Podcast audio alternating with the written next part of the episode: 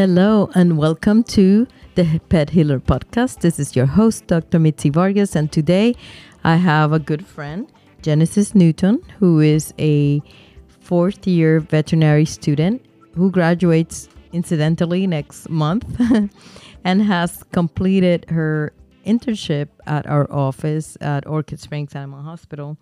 And so I wanted to um, interview her because, number one, she's a very positive, energetic, and smart colleague, and also because um, she has a lot of uh, dreams and aspirations of becoming a veterinarian that is um, specialized in uh, lab animal science. And that's uh, something that we don't see a lot, and that perhaps our listeners don't really realize that that's another field that veterinarians are extremely necessary for. Uh, first of all, welcome, Genesis, to the Pet Healer Podcast. Thank you for having me. And um, I wanted to uh, start by just introducing yourself, you know, telling me, how did you first determine that you were going to be a veterinarian? You know, how young were you and what inspired you to uh, start this long journey? Yes. Um, so I'm from, from Orlando originally, so I went to Colonial High School, um, and I actually showed animals with F F A. So I showed chickens, ducks, rabbits. Um, I loved them. So I would really say that started my journey of just animal welfare, ensuring animal welfare, and just caring for animals in that way. So I really did enjoy my time with F F A, the blue corduroy. I rocked it. So it was a lot of fun in high school. That's definitely where my journey started. And then have you worked at uh, um, clinics and hospitals, and did you kind of like confirm that that was uh, the journey that you wanted to embark on? Yeah, so in undergrad, I shadowed um, at a veterinary clinic and at a humane society as well. Um, so that just really helped ingrain into me that, that this is the route I wanted to do. Um, and then in, after when, I, when I graduated college, I took a gap year just to really make sure what I wanted in my life. Um, I did not apply to veterinary school right away. Um, so I started working as a you know, animal keeper, and then I went on as a technician and assistant um, at a small animal clinic and a shelter with a low-cost clinic attached to it as well. Um, so all those paths just really helped you know, know that this is the path I wanted to take. Um, so I did take some time off between graduating college and starting mm-hmm. vet school. Um, again, I just wanted to be really sure because I knew it, vet school was expensive, um, the debt I was getting into. So I, I had to be sure, and I knew so. And one of the things that you're touch up, you know, right now that you're touching up on, it's mm-hmm. the debt. Um, when I went to vet school, I am from a very poor background, and I had to take a lot of loans. I did not take any undergrad loans because of my grades. I was able to um, use the free university in Port- Puerto Rico if you qualify for it. And then uh, when I went to vet school, of course, it was a lot of money. But the money in those times, I, I think I graduated with eighty-four thousand dollars in debt in the nineteen nineties. That was a lot of money. But nowadays, how much are you graduating with? I will be graduating with about three hundred forty thousand dollars of veterinary. And student. Are you the highest in your class with that debt or no? No, it's pretty average. Um, that's just what it's about seventy thousand to seventy-five thousand dollars a year since I started.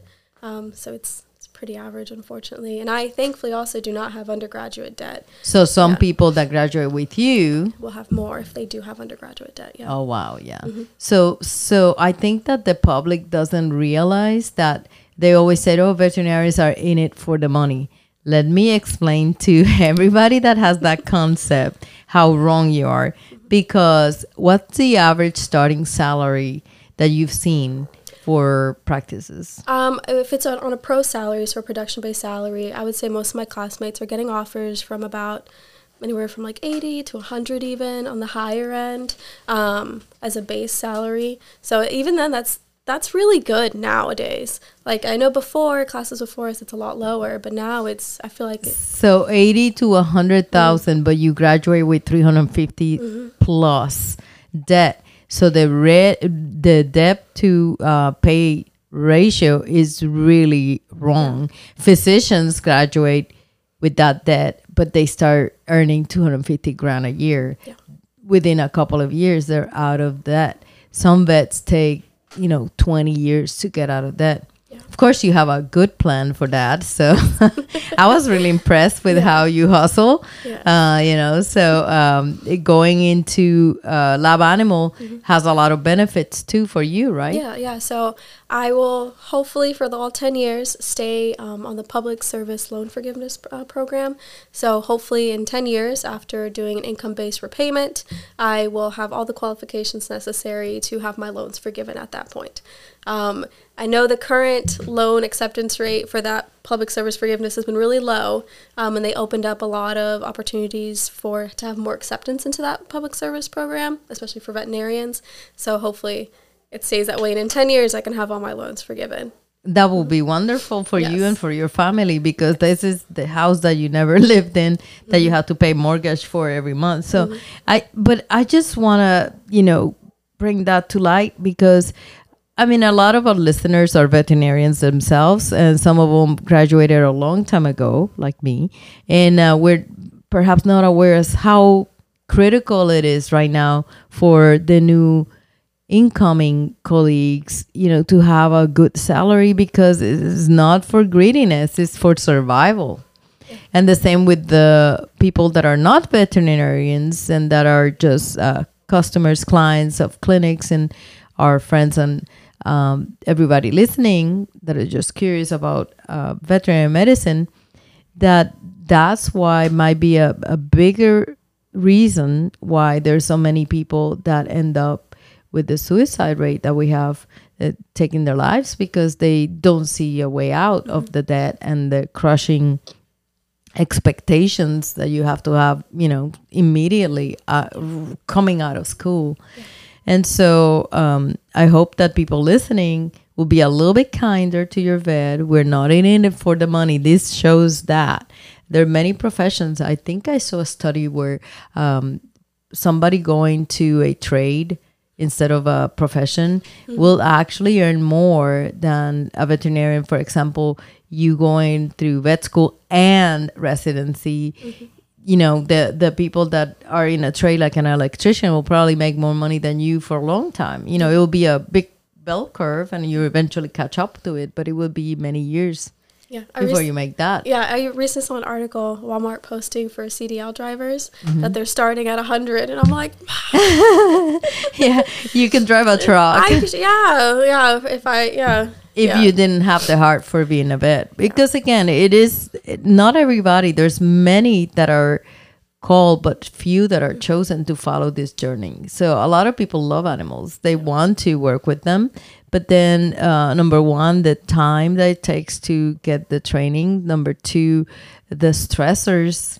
I mean, very big stressors in it. And you're going through it and having kids through vet school. So big kudos to you for tackling motherhood while you're going through vet school. How hard was that? Uh, extremely hard. Like, I, you know, debated dropping out of vet school hard just because of just the stress of everything, of going through, especially during COVID, going through a pregnancy during COVID. So yeah. it was just, all I felt so alone. So, but I have a wonderful husband who helped support me through it all. So, yeah, yeah. without him, no, no, I could have not done all this. No, yeah. but we all here in Orchid Springs admire you tremendously, Genesis, because again, we I didn't have that, and I really couldn't couldn't I couldn't imagine doing it. So again, this speaks about your commitment to the to the career and your conviction that you this is what you want to do, this is your path. And because of that, I I wrote to you a little letter before. I'm making her cry now. You, you're not seeing it, but no. I'm making. I'm gonna. I'm gonna try harder to make her cry. No. But uh, yeah, but I see. I see a lot of success in your future. You. Now, getting off that, so that you don't cry anymore. Let's just talk about. Um, this is the first time that you see alternative medicine, right? Yes. Yes. It's not taught in our schools at all. We we do have like an integrative medicine club um, that I was a member of, but they don't teach. No, no traditional Chinese veterinary medicine, acupuncture. They don't teach any of that in school. Yeah, so it was really neat to come here and see it all. Yeah. So what are your impressions now that, you know, coming from, you know, school, which is so science-based and yeah. so evidence-based supposedly, mm-hmm. and, you know, so like strict, into the very narrow view of veterinary medicine, mm-hmm. to coming to a practice that is... has a very wide view of veterinary medicine. Yeah, no, it's been great and really interesting to see. It's also really helped with my eyes, just like how much nutrition.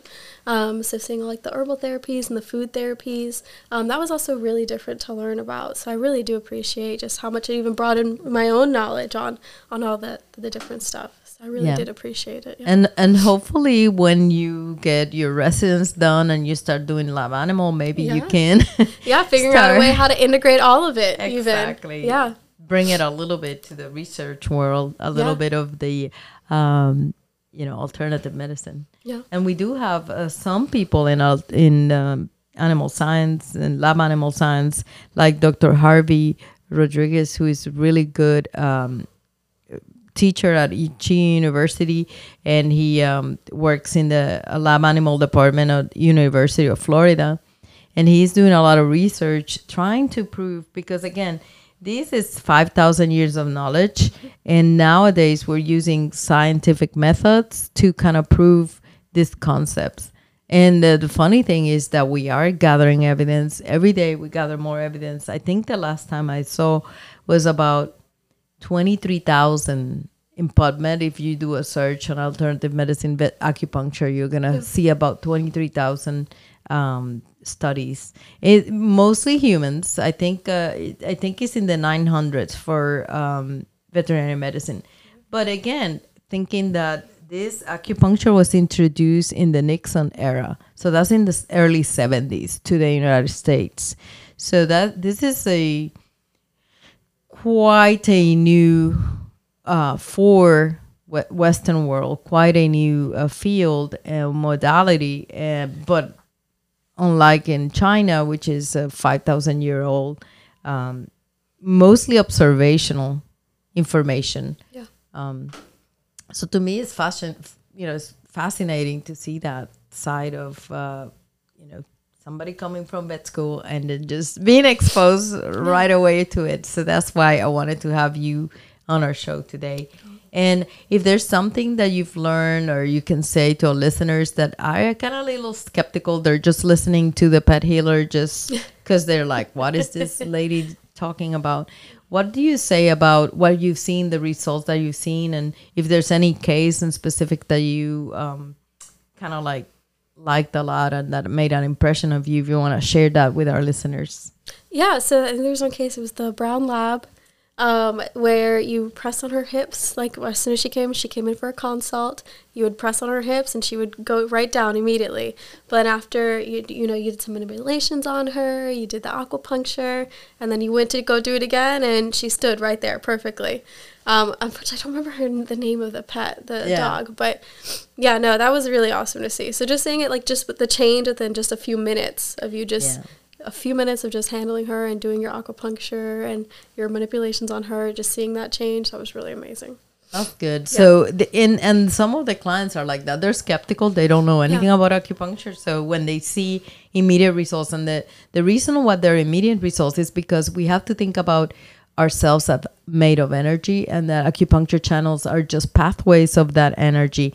And if you manipulate that those pathways, you know, when there's pain or when there's restriction of movement, is because those pathways are blocked. So if you do a manipulation, whether it's by uh, um, doing spinal manipulation or chiropractic, or whether you put a needle in there to relieve or, or redirect that energy, then the flow is reestablished, and then the not only the movement is reestablished and the strength of that animal, but, and it could happen immediately. Again, we're dealing with electricity, so it's kind of like, I always say the analogy of the Christmas lights where you, ter- you turn them on and they're not turned on. You know, you plug them in and they don't turn on, and then you just move them, kind of like wiggle the little um, bulbs, and then once you've hit the one that is damaged or replace it or, or screw it tighter, then the whole Christmas lights turn on. And that's how I look at when I do a manipulation or when I put a needle. That's what I'm trying to do. Reestablish, turn on the Christmas lights. Well, Genesis, thank you so much for being with us today, and much luck and su- success in your new stage of your journey. We will definitely miss you and your positive attitude. And I feel like, just like we're made of energy, some people are positively charged, and the universe is attracted to that. All the good things are attracted to you because of your big heart and your smile and your positive outlook. So good luck, Genesis, and thank you for being with us. Thank you so much for having me all these weeks. It's been really great. And remember that from now on, we're going to be uh, downloading every Friday a brand new episodes, so you can be on the lookout for them. Uh, in the meantime, visit our Facebook page, The Pet Healer Podcast page. Uh, we also have our website, the pet healer podcast dot com. And uh, it, we are in most platforms, so you can uh, enjoy our topics. Thank you, and until next time, take care. Well, thanks so much for listening, guys. Information about this episode came from my book, I'll Vet, the Revolutionary Pet Care and Longevity Solution, available in Amazon, at our clinic, and soon to be an audiobook. So look forward to that. And this episode was sponsored by my practice, Orchid Springs Animal Hospital, and our website is w w w dot o s a h v as in Victor e t s dot com, o s a vets dot com. There's a lot of information out there if you want some more information on integrative pet healing. And our Pet Healer Podcast is going to be available in all platforms. So we're looking forward to seeing you again.